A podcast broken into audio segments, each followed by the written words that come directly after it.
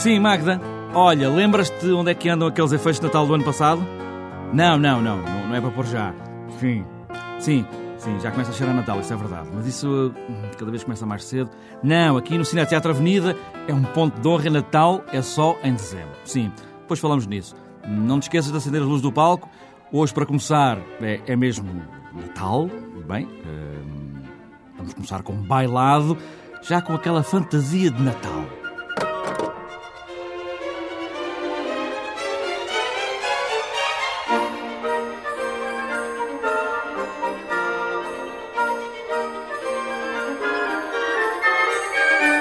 Este novembro, já a caminho de dezembro, o São Carlos, o Teatro Nacional São Carlos, vai ter bailado com a Companhia Nacional de Bailado, a Orquestra e o Coro do Teatro Nacional, coreografia de Armando Jorge, que regressa a este conto de Natal, contado em movimentos de dança. É o que pede este Natal, de facto, mas este Quebra-Nozes é maior do que qualquer árvore de Natal. Ele é, por tradição, em quase todos os países, todas as capitais, ele é apresentado próximo do Natal, porque é uma história de Natal. Mas se formos considerar, sob o ponto de vista, é uma partitura musical tão espetacular e é uma obra tão grandiosa que, por exemplo, na Rússia não o fazem só no Natal, fazem. É uma história que se passa sobre o Natal, mas fazem em qualquer época do ano. Nós, no Ocidente, é que temos este hábito de o fazer normalmente durante a época natalícia. E por ser nesta altura, cria outra dimensão ou acha que não? Ou para os espectadores? Quer dizer, cria na adesão do público. O público tem mais apetência a vir ver uma história de Natal, onde entram crianças. Nesta minha versão entra tem uma grande participação de crianças. Automaticamente o público interessa-se muito de assistir a um espetáculo com a temática do Natal na época natalícia, é evidente. Agora, sob outro aspecto, como obra em si, é uma obra que pode ser apresentada em qualquer altura do ano, não é? Não é pelo facto de ter uma árvore de Natal no primeiro ato e tratar de uma festa da quadra, que a obra diminui em interesse para ser apresentada noutras épocas.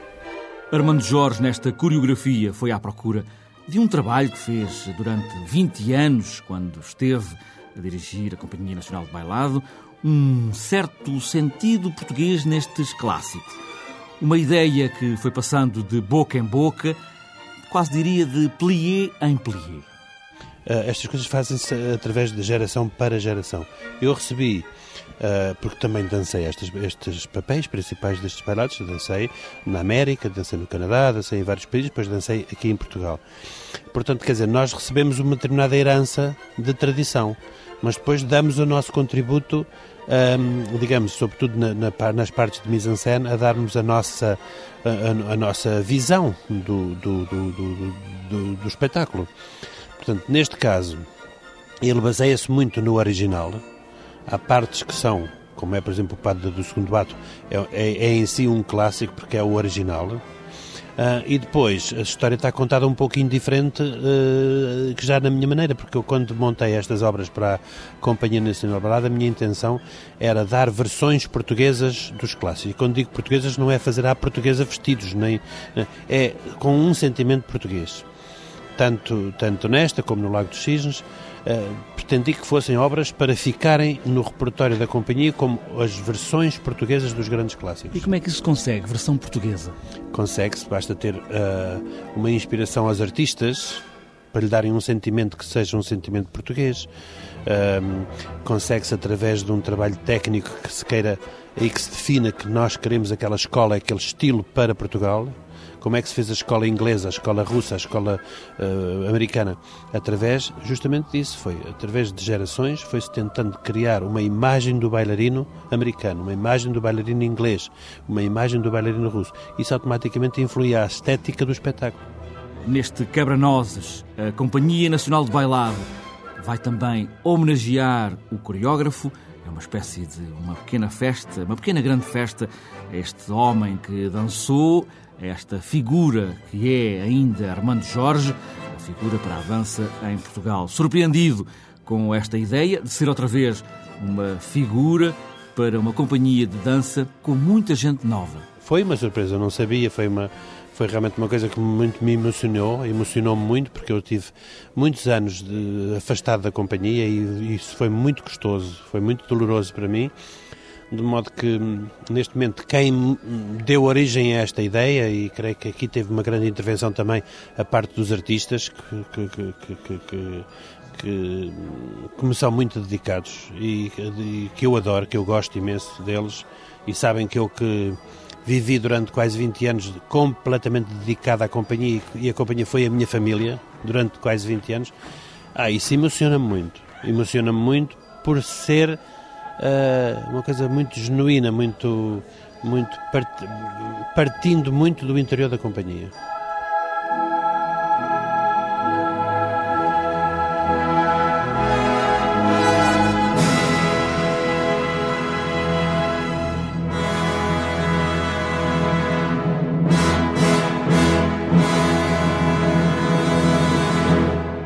No ciclo Mishima, no Centro Cultural de Belém, Carlos Pimenta, o encenador, fechou as portas da garagem do Centro Cultural e arrumou as cadeiras de um lado e do outro, fechou as portas para os carros, vai abrir para o teatro, no meio, no chão desta imensa garagem.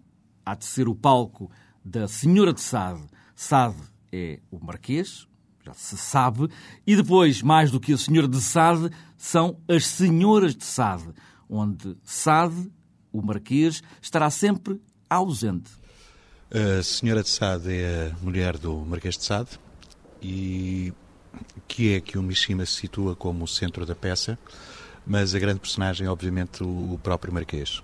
Nesta peça o Mishima o que faz é não põe o Marquês em cena, embora ele seja o centro da ação e de toda a disputa ao longo da peça, e nós vamos fabricando um retrato dele, da ausência dele. Vamos tentando adivinhar o seu rosto através daquilo que as seis personagens, as seis mulheres que entram na peça, dizem dele. Cada uma tem uma relação diferente com ele, neste caso a mulher enquanto mulher, a sogra, com quem o próprio Marquês de Sade teve uma disputa violenta durante toda a vida, e existem uma série de outras personagens, uma amiga, uma outra que é uma espécie quase de emissária do próprio Sade, e vamos tentando adivinhar a sua personalidade através do retrato que estas mulheres, seis mulheres, fazem dele. Mentiras! Escondei-me ainda outras coisas. Jurei solenemente arrancar a minha filha das garras desse monstro quando descobri a verdade. Que haveis vós descoberto? Que a vossa fidelidade não é em suma senão um fruto podre, doente, roído pelos vermes. O que pensais que viu um espião da minha confiança pelas janelas do Castelo de Lacoste na noite de Natal de há 4 anos. No Natal de há 4 anos. Não vos lembrais, está bem de ver. Se tratasse de uma coisa extraordinária, que só tivesse acontecido uma vez, ter-vos-ia ficado claramente na memória. Como já se percebeu com este ambiente onde estamos a conversar, estamos numa garagem, daquelas garagens enormes para dezenas de carros, talvez centenas, teto baixo, tubos nas paredes. É aqui nesta garagem que Carlos Pimenta encena esta Senhora de Sade. O contemporâneo deste lugar de coisa nenhuma, agarrado a um texto escrito na letra dos clássicos franceses. Pois, ao situarmos a peça na garagem e ao tirá-la do palco, nós queremos que o espectador tenha um juízo crítico sobre aquilo que está a acontecer. Ou seja, não, a mim particularmente não me interessa muito fazer um teatro de tipo arqueológico, dizendo no século XVIII isto era feito desta maneira, ou os conceitos eram estes, eles devem ser vistos à luz daquilo que era a recepção do espectador nesse tempo. Não me interessa muito. Me interessa pegar num texto e possibilitar-lhe uma leitura contemporânea. Portanto, nós tirámos a peça de um palco, onde ela, enfim, normalmente seria feita, precisamente para acentuar isso, para que tudo o que é enunciado na peça seja legível à luz de um pensamento contemporâneo. A peça trata da hipocrisia, da manipulação, da moral, da natureza, das regras sociais, das regras morais que são impostas, e tudo isso continua a ser válido. Se nós tirarmos as referências de lugar e as referências de data que são enunciadas na peça, isto poderia ser um texto, e obviamente a estilização da linguagem, porque há uma linguagem próxima do teatro clássico francês, com um determinado tipo de estrutura. Obviamente que isto poderia passar-se hoje e os nomes seriam eventualmente diferentes, mas se calhar seriam pessoas que nós conheceríamos bastante bem, ou que nos eram próximas em termos sociais. O animal intratável que se esconde em cada mulher descobriu que era apenas um animal fiel. Vós, minha mãe, sois ainda um animal como todos os outros, Nunca na minha vida me disseram uma coisa assim. Dir-vos-ei de novo e de novo, hoje e amanhã. Não haveis cessado de rasgar Dona Aciã com as vossas presas e os vossos dentes. Sou louca? Eu é que fui rasgada pelas presas brancas desse monstro. Ele não tem nada que se assemelhe a presas. Tudo o que tem é uma faca, uma corda, um chicote, os velhos e sempiternos instrumentos de tortura inventados pelos homens. Todo o texto da Senhora de Sade, Mishima, está integral. Carlos Pimenta não mexeu uma vírgula. É nesse sentido que quer fazer esta peça, que vai fazer esta peça, um texto com linguagem clássica, num lugar inusitado, como esta grande garagem, ou um grande parque de estacionamento subterrâneo. A ideia de Carlos Pimenta nesta encenação é criar um outro ambiente que ele próprio também se pode transfigurar. O texto está lá, na sua essência, nós não alteramos o texto para nos dar jeito, não fazemos nada disso, enfrentamos o texto com a sua dificuldade técnica, que é um texto que requer outra elocução de um texto contemporâneo. E isso está lá, no trabalho das atrizes. Agora, obviamente que o texto é deslocado no seu espaço. Não estamos num salão do século XVIII, estamos numa garagem com o seu ar ascético que tem, com o seu ar mais clean, mas não mexemos no texto, porque nos interessa jogar precisamente nesse confronto.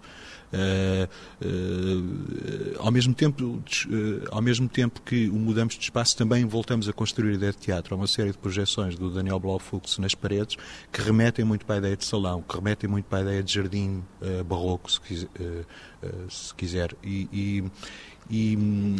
Portanto, jogamos aqui sempre há um jogo simbólico, no fundo, entre este... Diria que é quase dois planos, o plano do texto, o plano do espaço, e eles estão sistematicamente em contradição para que o espectador esteja alerta e consiga ter um juízo sobre isso, em vez de se situar na relação normal, que é espaço... enfim, vestido de preto, que é o palco no qual o artifício é construído, e cadeiras no qual eu me sento e observo. Aqui o espectador é um pouco mais participante. Ele está no centro da ação, no centro de uma garagem, os carros circulam, são usados scenicamente, mas ao mesmo tempo é destruída também a ideia de garagem. Ou seja, há momentos em que estamos numa garagem, nitidamente, e noutros estamos no teatro, claramente. E isso essa passagem é feita durante a peça, porque isto, apesar de tudo, é um espetáculo de teatro. E é interessante também verificar como é que, tirando o teatro do teatro, ele continua a permanecer enquanto código.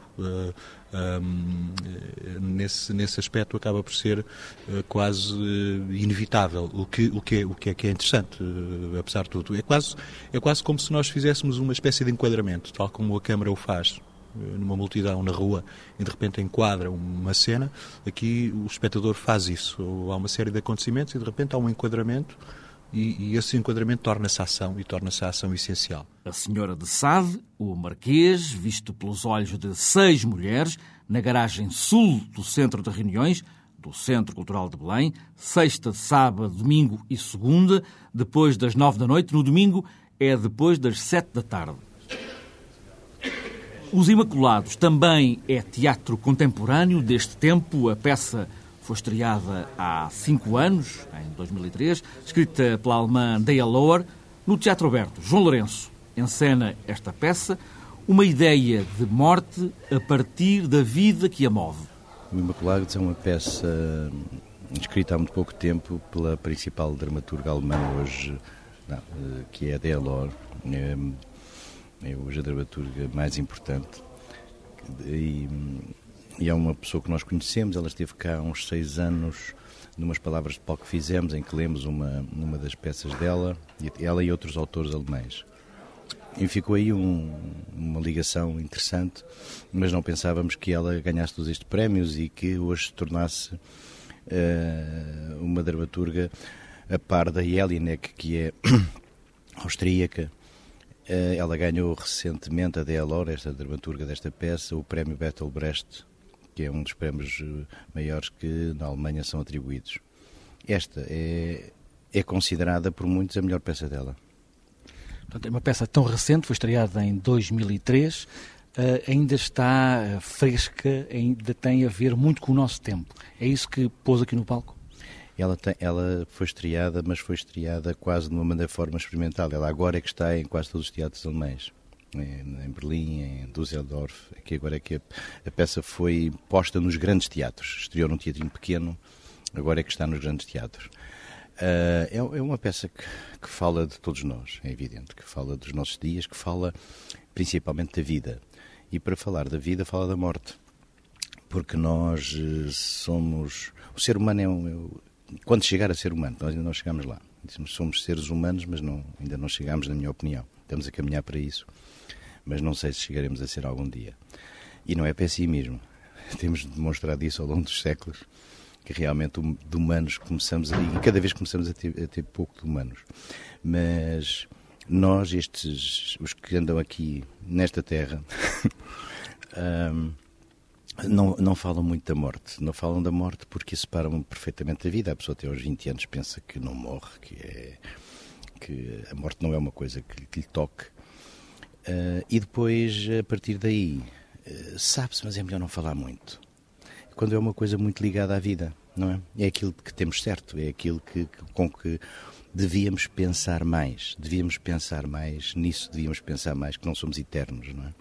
E aqui o que demonstra é, fala-se de uma morte, da morte ligada realmente à vida para podermos viver melhor. O facto de terem dois imigrantes ilegais, clandestinos, seremos nós também imigrantes clandestinos neste planeta? Pois, nós somos um bocado todos imigrantes. Então nós aqui mesmo, portugueses que somos, antes mandávamos muitos imigrantes, agora recebemos muitos imigrantes. Mas, no fundo, todas as personagens aqui e eles também, que são os protagonistas, são pequenas ilhas isoladas. Nós, no fundo, estamos muito mais isolados do que aquilo que julgamos. Quando estamos numa situação limite ou numa situação extrema, muitas vezes, ou a maior parte das vezes, nós contamos só com nós próprios. Imaculados é o título certo para esta peça? Eu acho que sim, porque o título do alemão, mas o alemão tem conexões que com a nossa língua não tem, são inocentes, mas inocente cá não é bem a mesma coisa e tem, pode ter alguma relação mesmo catolicista e nós damos o título de Imaculados exatamente com a autora. Foi autora, que também sabe um pouco português, porque ela vive 6 meses no Brasil, vive 6 meses na Alemanha, porque aqui há questão de 4 anos, vive com um ensinador brasileiro. E então ela e a Vera Sampaio Lemos, as duas chegaram à conclusão que Imaculados era melhor termo do que aquela que ela própria deu à peça, que tem os inocentes. Por Imaculados é a pessoa estar sem mácula. O ser humano, no fundo, aspira a isso. Nós, no fundo, aspiramos todos a fazer alguma coisa bem. O que é que não conseguimos? Estar realmente sem essa mácula. Nós nascemos assim, depois. A música de Imaculados é tocada ao vivo, um acordeonista fica ali no palco o tempo todo, a pontuar toda a história, a começar pelo tema da peça.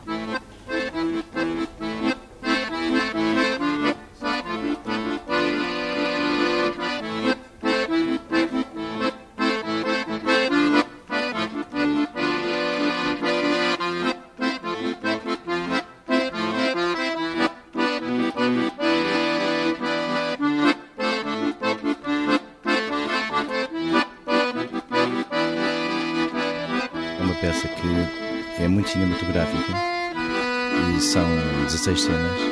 Parece ao princípio que as cenas que vamos vendo não têm nada a ver umas com as outras e depois elas vão se juntando num puzzle, porque uma das ideias sempre da autora é que nós estamos todos sempre ligados uns aos outros e não sabemos.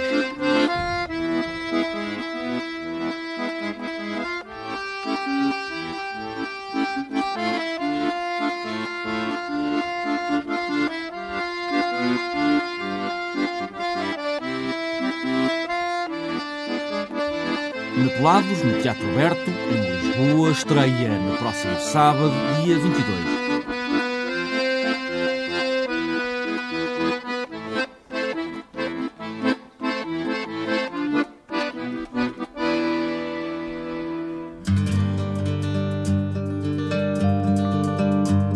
João Gil, em final do ano, foi ao Livro das Memórias e vai trazer todas as músicas onde andou com a cabeça. O Mário Dias já ouviu o disco, agora só falta ir ouvir o espetáculo em Sintra. Dos caminhos que cruzei sem fim, sempre a passo largo, a ferro e fundo, sinto que se apodera de mim a incerteza que espreita o cais moribundo. Um álbum homónimo recentemente editado. Pode dizer-se que João Gil aparece agora a solo. Uma nova fase, na altura certa. Quando eu faço este tipo de novo passo na minha vida, respondo a um impulso que se calhar só agora que eu sinto, aos meus 52, eu sinto esse impulso e esse desejo de fazer, não por seja razões exteriores à música, mas sim porque só agora faz sentido e tem mesmo que ser assim. De outra maneira, eu ficaria cada vez mais restringido a uma dinâmica de um pequeno grupo ou de uma banda que impõe determinadas regras de bom senso. E eu tenho o meu tempo de grupos e em que se respeita o espaço de cada um, obviamente. E agora chegou a altura de poder dar uma identificação, uma identidade às músicas, dar um fio condutor, contar as histórias todas, assumir-me compositor, cuja, afinal de contas, é a minha identificação, são as canções. Mas o meu coração diz-me que tu já não consegues pensar em mais nada. Os loucos de Lisboa que nos fazem duvidar, a terra gira ao contrário e os rios nascem no mar. Pode então afirmar-se que em 2008 há novos rumos para João Gil? Eu acho que há. É enorme. É qual? Por exemplo, estou com imensas ideias para um próximo trabalho já. Esta é a minha inquietação. Eu sofro dessa doença. Eu creio que todas as pessoas, quando chegam a esta altura da vida, creio que lhes deve acontecer a mesma coisa. Que é ver as coisas com outra tranquilidade no sentido não se acaba a inquietação, vê-se as coisas num plano com mais segurança, mas também com menos arrogância, não é?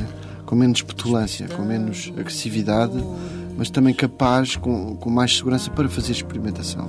E sempre a tua presença nesta lua secreta, sem cupido nem seta, quando a tua nascença choraste em mim, lembra-te que o amor é um mundo sem fim.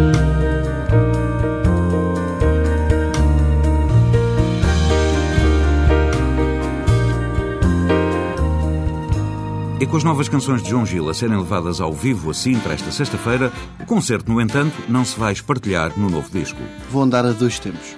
Aliás, este espetáculo Olga Cadaval vai chamar-se Dois Tempos. Por acaso há um tema deste disco que se chama Dois Tempos, mas chamo Dois Tempos a espetáculo porque vou, no fundo, revisitar alguns temas da memória, não é? Vou andar entre cá e lá. Memórias de quando a quando? Estamos a falar de memórias de 30 e qualquer coisa anos da música portuguesa, onde o meu trabalho se cruzou com imensa gente e se cruza com a história de vida de muita gente e, afinal de contas, com a história de Portugal musical, alguma memória, não é? Chegou no correio a notícia, é preciso avisar por esses povos que turbulências e ventos se aproximam.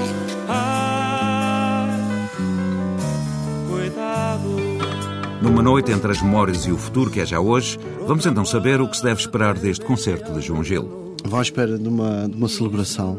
Acho que quem for ao Olga Cadaval vai sorrir, vai... Eu não sei se as pessoas que tiveram num espetáculo que eu dei em 2001, no CCB, onde fiz uma pequena viagem, fiz, de certa maneira, um ponto de situação, o que é que tinha feito até à altura.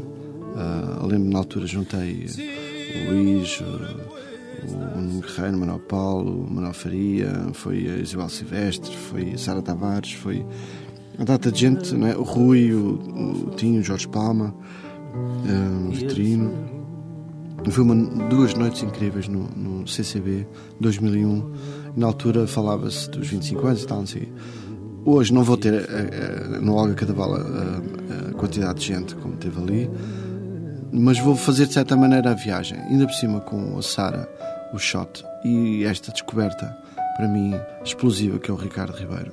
É uma das melhores vozes, é uma pessoa extraordinária que eu conheci e tenho o privilégio de ter naquele palco, e as pessoas vão perceber porquê. Que me fatiga não viene de la tierra sino de ese lugar azul, de ese largo camino extenso que me hace pensar. Por otra parte dejé a medianoche mi silencio al otro lado de la puerta. Cuando llamaste que oíste no fue un torbellino de semblante con las voces de mi propio eco. Hice mi amor por estar segura. Hoy el mar es más azul que el cielo. Si mi amor puede estar segura, hoy el mar es más azul que el cielo. Hoy el mar es más azul que el cielo.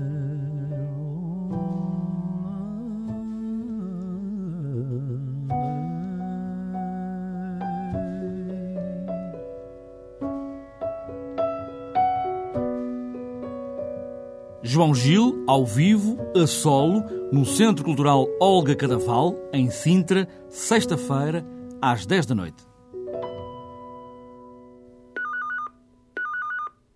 Sim. Sim, Magda. Sim, diz que podem deixar tudo na arrecadação. Sim, podes guardar aí. Já viste os cartazes para o espetáculo? Não te esqueças, está bem?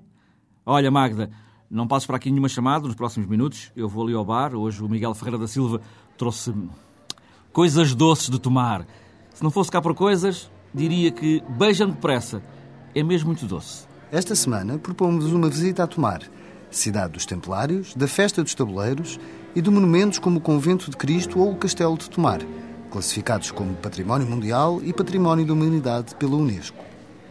Depois da visita à cidade banhada pelo rio Nabão, não se vai embora sem visitar a doçaria Estrelas de Tomar, no número 12 da rua Serpa Pinto. Henrique Neves, o orgulhoso proprietário desta doçaria com mais de 50 anos de tradição, está à sua espera com os 4 doces mais famosos da cidade templária. As fatias de Tomar, os queijinhos doces, as estrelas de Tomar e os irresistíveis Beija-me Depressa. As fatias de Tomar têm a aparência de fatias de pão, amarelas e molhadas. São depois cozidas em banho-maria numas panelas especiais feitas por um artesão local, o Sr. Aurélio Ramos, com uma abertura especial para se verter a água quente. Depois de cozidas as gemas, cortam-se as fatias e envolvem-se numa calda de açúcar. Experimente esta iguaria com um chá e depressa ficará convertido. Os queijinhos doces são uma invenção da doçaria Estrelas do Mar, imitando em amêndoa e doce de ovos um queijinho de ovelha típico da região. As Estrelas do Mar são umas deliciosas queijadas de amêndoa, também muito procuradas. Mas a maior gracinha vai para os Beija-me Depressa. São umas bolinhas de açúcar caramelizado que, quando se trincam, explodem em doce de ovos. A embalagem ainda é dos anos 60, cor-de-rosa e com uma estética retro, o que os torna irresistivelmente românticos, como realmente a vida deveria ser. Acho que foi uma overdose de açúcar, mas deixa lá, são evasões, como a revista. Para esta semana, ora bem, deixa cá ver aqui, esta semana, pois podem apontar, se quiserem, claro. Bem, aqui nos papéis em cima da secretária ainda há muito que vale a pena. Ora bem, vamos ler aqui no foyer do Cine Teatro e também, a partir da próxima sexta-feira, no Museu de Serralves, no Porto, obras do pintor norte-americano Christopher Wool. São cerca de 20 obras de produção de 2006 até este ano de 2008, confrontadas com cerca de outras 15 peças, obras de outros anos do pintor. Há ainda muito tempo para ver esta exposição, fica em Serralves até março. O Festival Internacional de Marionetas de Sintra, do Chão de Oliva, volta este fim de semana, de 22 e 23 de novembro, duas histórias. A primeira é a história de uma gaivota e do gato que a ensinou a voar, e a outra é Crocorodilo. Não há engano, é mesmo assim, Crocorodilo. Sábado, às 4 da tarde, domingo é às 11 da manhã. Em Tondela, na Casa do Acerte, 12 filmes, 12 pequenos filmes sobre imigração, encomendados a cineastas portugueses pelo Serviço de Saúde e Desenvolvimento Humano da Fundação Gulbenkian. A sessão é já esta noite, quarta-feira, depois das 21h30 da noite. Ainda em Tondela, fotografias de 8 jovens fotógrafos que saíram da fornada da Academia de Coimbra, de corpo e alma, na Galeria do Ciclo, no Acerte de Tondela. Por hoje está feito o trabalho. Bem, vou ligar à Magda. Magda, sim, fecha tudo. Hoje estamos conversados. Ah, é verdade, não te esqueças. A janela lá do fundo outra vez ficou aberta, está bem? Sim. As luzes do palco. Fecha tudo. Adeus.